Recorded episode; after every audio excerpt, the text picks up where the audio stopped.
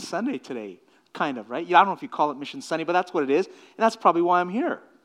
Because that's also my heartbeat, is what God is doing um, in Jerusalem, Judea, and Samaria, and the ends of the earth. And um, that to me is what brings life to a community of faith, is when we are engaged to the extent that we are engaged in God's mission. We are alive and vital, and we feel, we feel the energy of the Spirit among us. That, I believe, is the secret. It's not really a secret, but that is the secret ingredient of a, of a, of a church that is alive and, and thriving. Amen? Do you say amen around here? Okay, well, feel free today to do that. I, I do want to also thank you for your engagement in mission. Um, through, through Serve Globally, I know you have other ministries and, and, and missionaries that, that you may be uh, also supporting, but um, I want to thank you on behalf of Serve Globally, your mission agency, Serve Globally being the Evangelical Covenant Church's um, mission arm or international ministries arm. Uh, we consider ourselves your agency. And uh, I want to thank you for your support of, uh, of Kathy and Peter Choi Lee, who are serving in, in, in France. I also want to thank you for your involvement in the, the vital ministry of Covenant World Relief, um, of which your, uh, your pastor serves on, on the uh, advisory board. Vital ministries that you are part of, and I come thanking you for your participation in, in those ministries. You know, at the core of my understanding of God's mission is the local church. I believe deeply that you are God's primary agent of change. Everywhere in Jerusalem, Judea and Samaria, and the ends of the earth. God has um, invited us, the church, followers of Jesus, to be part of the mission to practice the whole gospel across cultures and around the world until Christ returns. I believe when we accept this invitation to join God in God's mission, we find life and vitality for ourselves and for our church. The church has been calling that invitation to join God's mission the Great Commission. That's what we've been calling it um, for, uh, for over 100 years now.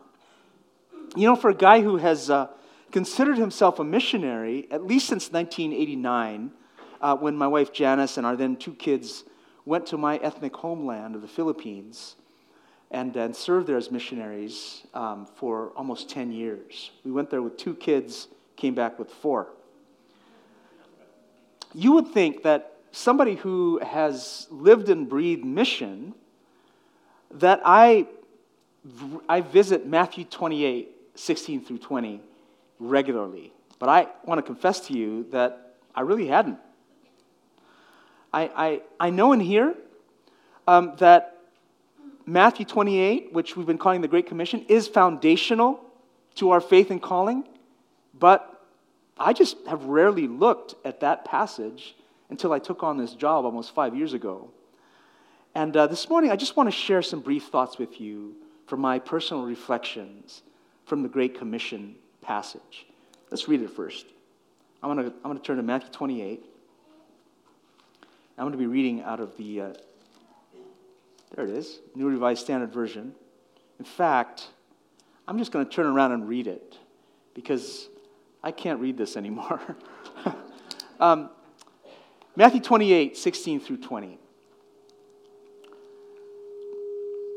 Now the eleven disciples went to Galilee, to the mountain to which Jesus had directed them. When they saw him, they worshiped him, but some doubted. And Jesus came and said to them, All authority in heaven and on earth has been given to me. Go therefore and make disciples of all nations baptizing them in the name of the Father and of the Son and the Holy Spirit, and teaching them to obey everything that I have commanded you. And remember, I am with you always to the end of the age. This is the word of the Lord. This is, okay. So we, I, um, let's just be Episcopalians for a second. So when I say this is the word of the Lord, I'd love to hear you say, Thanks be to God. Let's do that again. This is the word of the Lord. See, you'd make good Episcopalians if you wanted to be, right? A beautiful passage um, that has inspired the church to engage in God's mission all over the world. I see the Great Commission as the engine of the church. Without it, the church just sits there. I remember a few years ago when I was on the hunt for a, uh, for a classic Volkswagen Beetle. I, I've, I've had a crush on that car forever. And um, I was really surprised one day when I was on Craigslist and I, I, I found one that seemed to be in my price range because, you know, these days it's a classic and it's so expensive. And in, in, in Craigslist, there was one listed within my price range. And I was like, whoa, this is, this is something. I, I'm going to I'm gonna give, I'm gonna give this person a call. So you did, you, I did what you do on Craigslist to make contact with the owner. And uh, I got him on the phone, and he was all excited, telling me about this, this restoration project he's been on. Uh, buffing this out and buffing that out. And he was, he was really proud of, of this car that he had on sale over Craigslist. And, and uh, I was getting excited too. And, and, and after he um, you know, started just, just sort of bragging about, about the, the project, he said, And, and uh, sir, if you want, um, I'll even help you find an engine for it.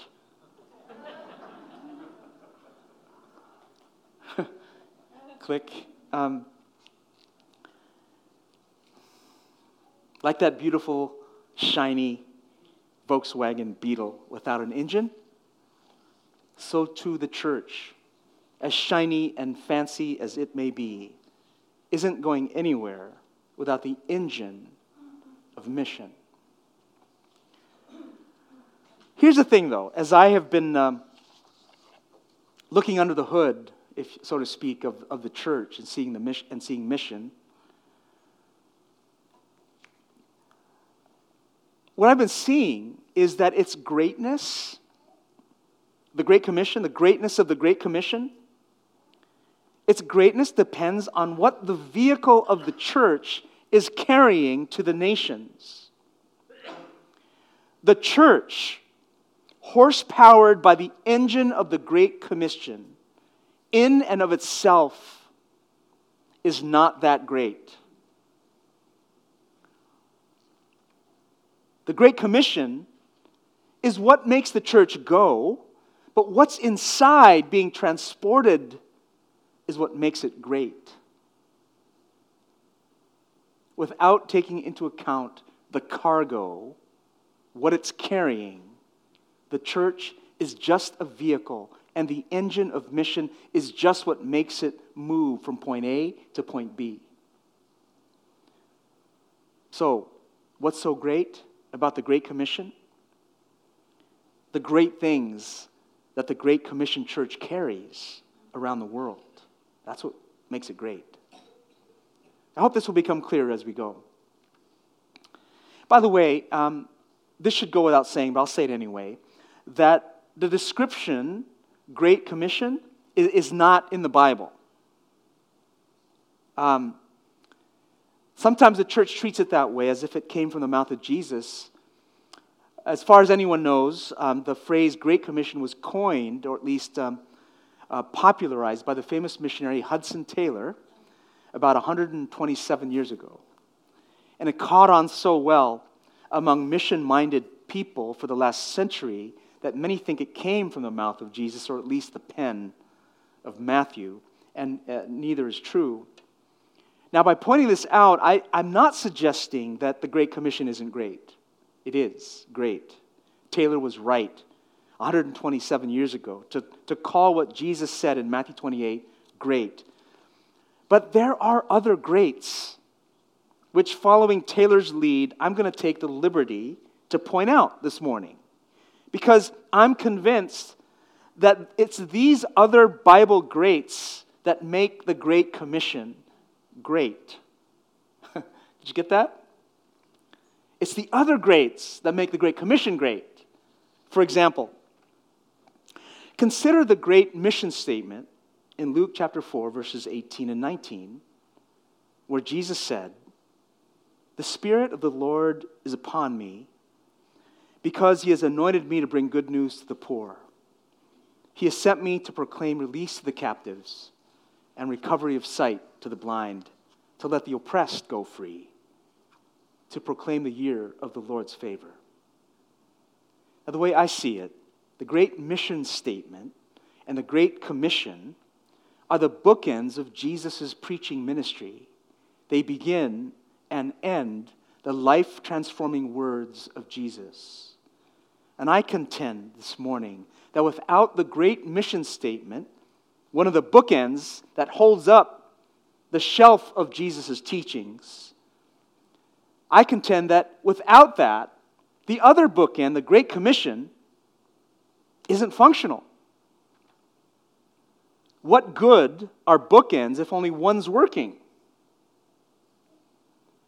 If there was no great mission statement, if Jesus didn't proclaim good news to the poor, set prisoners free, heal the sick, and champion justice and peace, then what would be so great about the Great Commission that propels people forward to make more disciples who also don't proclaim good news to the poor, don't set prisoners free, don't heal the sick, and don't champion justice and peace? Now, to me, that doesn't sound that good, much less great. I've encouraged people through the, the years to substitute Jesus with church in the Luke 4 passage. So it reads The Spirit of the Lord is upon the church to bring good news to the poor. He has sent the church to proclaim release to the captives and recovery of sight to the blind, to let the oppressed go free to proclaim the year of the Lord's favor. When churches reflect the great mission statement and then sends people out to the nations, then the Great Commission is truly great. Which begs the question how does, how does our mission statements fare as we hold them up to the great mission statement? Redeemer Life, I don't know your mission statement, but let me urge you to take a good look at it and compare it to the mission statement of Jesus. For if we're supposed to continue the ministry of Jesus in the power of the Spirit, then we would need to adopt in some way the great mission statement as our own, whether or not we use the exact words of Jesus. The Great Commission needs the great mission statement in order to be great. Are you following me? Another great. In between these two great bookends, the Great Mission Statement and the Great Commission, um, sits the great sermon found in Matthew chapters 5 through 7. It's better known as the Sermon on the Mount, but I just call it the Great Sermon. I've, I've not heard a better one, ever. Blessed are the poor in spirit, Jesus begins, for theirs is the kingdom of heaven. Blessed are the meek, for they will inherit the earth. Blessed are you when people revile you and persecute you and utter all kinds of evil against you falsely on my account. And it just gets better and better as Jesus preached on. The great sermon instructs us on how to live the right side up values of the kingdom of God in an upside down world. I mean, the audacity of Jesus, brothers and sisters, to say that the poor and the sad and the persecuted are the blessed ones. The audacity of Jesus to teach that our righteousness must exceed the piety of executive ministers and superintendents and pastors. The audacity to say not to worry about material things but to seek God's kingdom first. The great sermon is the manifesto for what the late theologian John Stott called the Christian counterculture. It's for those who embrace downward mobility, selfless community, cross bearing danger, inevitable persecution, and trouble with both political and religious establishments. The 60s got nothing on the gospel of the kingdom of God. Jesus was the original hippie, if you will, in the best sense of that word. So was his cousin John, who left society and went to the desert and ate locusts and honey.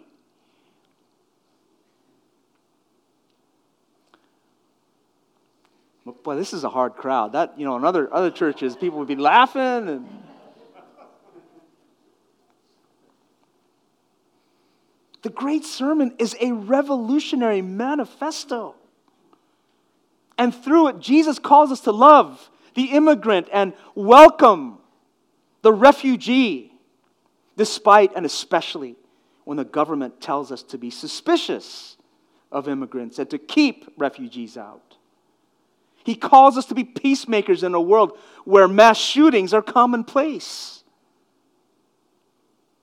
I believe that Jesus calls us to the great sermon to wage peace, not with more guns, but with healing and reconciliation.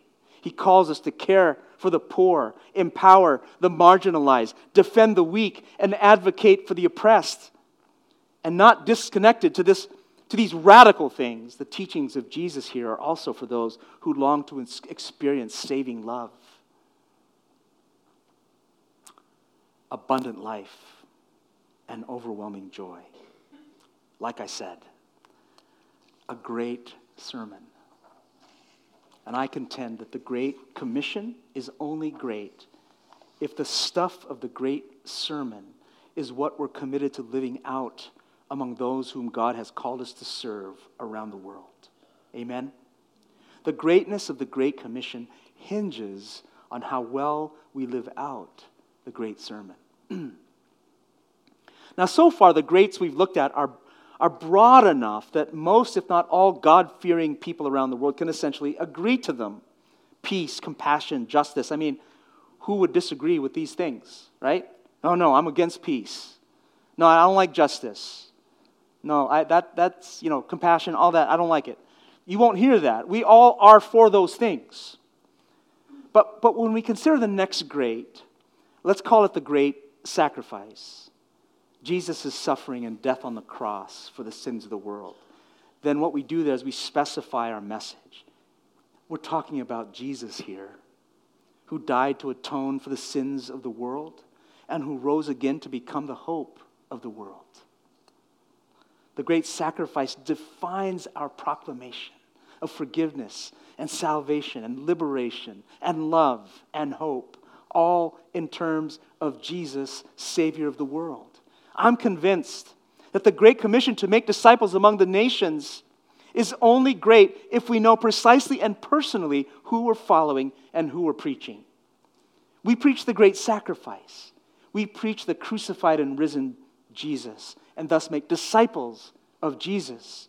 Not just disciples of humanitarian moral goodness or generic peace and justice, but disciples of Jesus, the Lord of moral goodness peace, and justice. Without this kind of specific preaching about Jesus, the Great Commission isn't so great.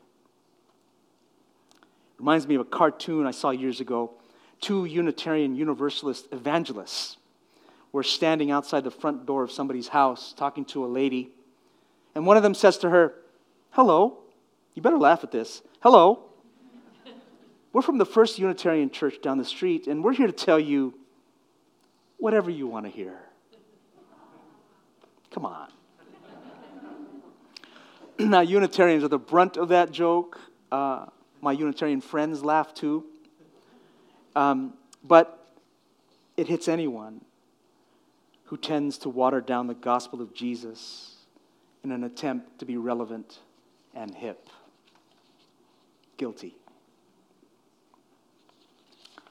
The Great Commission is only great when its motivation is the clear conviction of the hope that is found in the crucified and risen Jesus. Ready for another great? In John chapter 4, Jesus and a certain Samaritan woman were engaged in a fascinating conversation wherein Jesus said, The hour is coming and is now here when true worshipers will worship the Father in spirit and truth.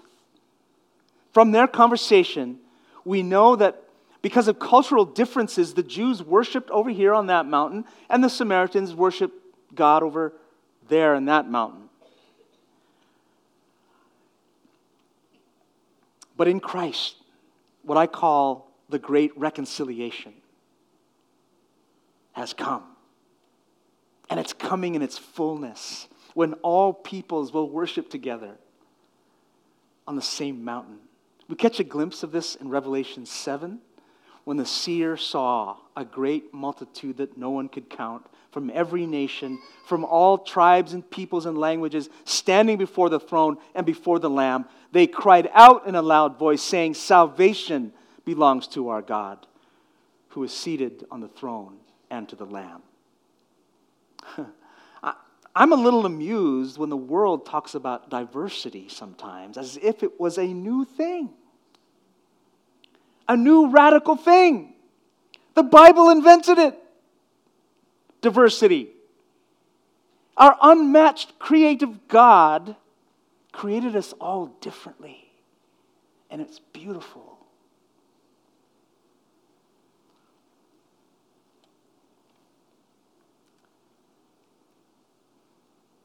In unmatchable creativity, the God we serve in Jesus Christ made all kinds of people who have formed into all kinds of cultures and nations.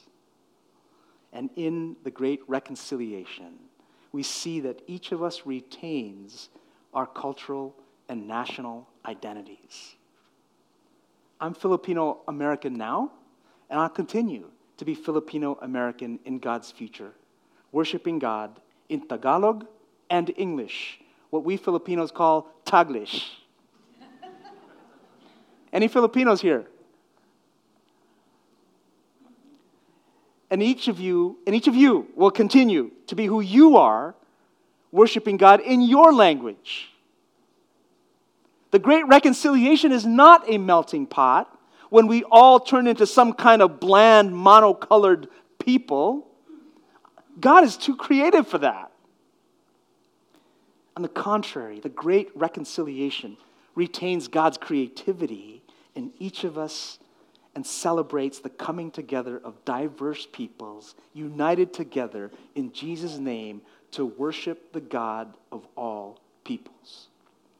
This, I believe, is what Dr. Martin Luther King Jr. called the beloved community. His vision was not just bringing black and white peoples together, but all the colors in between. What he called later in life, this is lesser known, he called later in life the Great World House. The beloved community became, in, in Dr. King's thinking toward the end of his life, the Great World House. It goes better with my sermon about all the greats, too. The Great World House and the Great Reconciliation are the same thing. Church, the greatness of the Great Commission depends on how well we practice the great reconciliation in our thought life, our daily life, our community life, our political voting life, our intercultural missional life. For now, for how can we accurately and effectively represent Jesus among the nations if we don't believe that Jesus is for all the nations. Did you get that? That's, that's tweetable for anybody who's tweeting right now. How can we accurately and effectively represent Jesus among all the nations if we don't believe that Jesus is for all the nations? Time will allow me to um, mention just one more great. I call it the Great Appeal found in Romans chapter 12.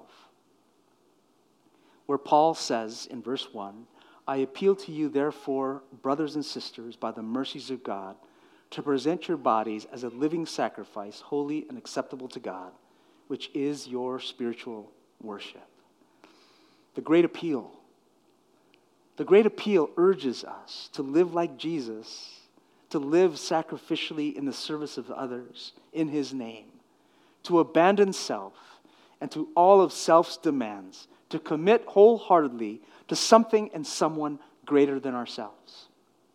The great appeal urges each of us to say with resolve, I am in, Lord, all the way in. Angela, thank you for your testimony today. Because you know what I heard? I heard somebody standing up here and saying, I am in, Lord, all the way in. Angela and I just discovered that we emailed each other uh, a few months, uh, sometime last year, as uh, she explores the, the right avenue for her to be in, to live out the great appeal. Let's talk some more, okay? This is the crux of true and radical discipleship, folks.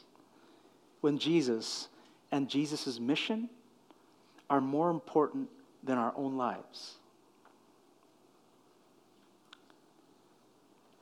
As I've gotten to know our covenant missionaries and ministry partners around the world, I've, I've only grown in my awe of them. Because if anyone is living out the great appeal, it's them. I've seen what they do as they care for the sick and malnourished, empower the poor, give voice to the voiceless, develop leaders, and plant churches. I've seen what they endure on a daily basis, trying to live life and raise kids often without reliable running water and or electricity and or internet connection. Some of them face political and religious persecution. All these things to me add up to lives that are nothing short of heroic. These folks inspire me to take my faith seriously and passionately. Redeemer Life, thank you again for your support of missionaries and international ministries. Let me urge you to keep that part of your life together alive and well and growing. I love the emphasis of, of this Sunday's uh, of this Sunday mission. I'm biased, but every Sunday should have emphasized mission. Because that's where life is. That's when we're accomplishing and doing and living into exactly why we're here. When we engage sacrificially for the sake of others. When we do that, we grow. Let me urge you to keep that part of your life going. Yes, our missionaries and various ministries have served globally need your support in order to do what we do. But I'm convinced that you also need them. Shaw, did you hear that? You also need them to flourish as a church. By investing in the mission of God, you are investing in your own community discipleship. Do you believe that? I believe that. I'm convinced, brothers and sisters, that we can pull off the Great Commission only if we together embrace the great appeal as the paradigm for our lives and our church. To be engaged in God's mission, to bear witness to the whole gospel across cultures in a vulnerable, sometimes hostile world requires nothing less than radical commitment to God and God's purposes.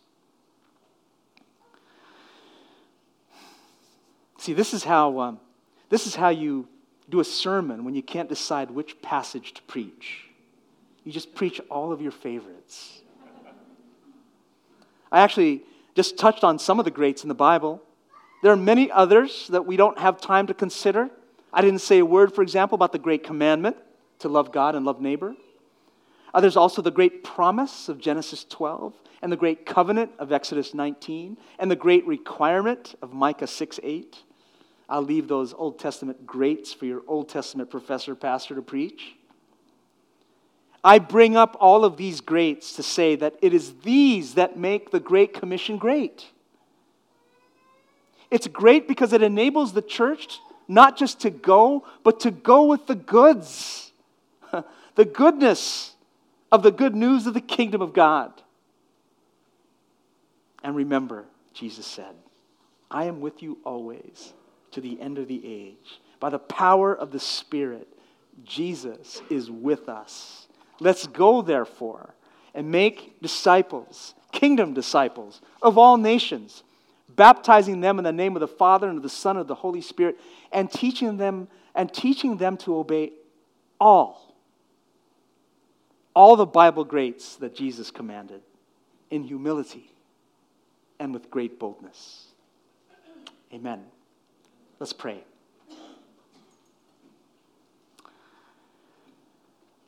Lord, what a privilege it is to, to be invited by you to participate in your activity, your saving, redeeming activity in the world. Lord God, would you help us individually and as a church to discern, to listen intently to what your Spirit is saying, to what your Spirit is directing each of us and all of us? For we know, Lord, that when we plug in, when we connect, when we join the stream of your activity in the world, we find life. Thank you, God.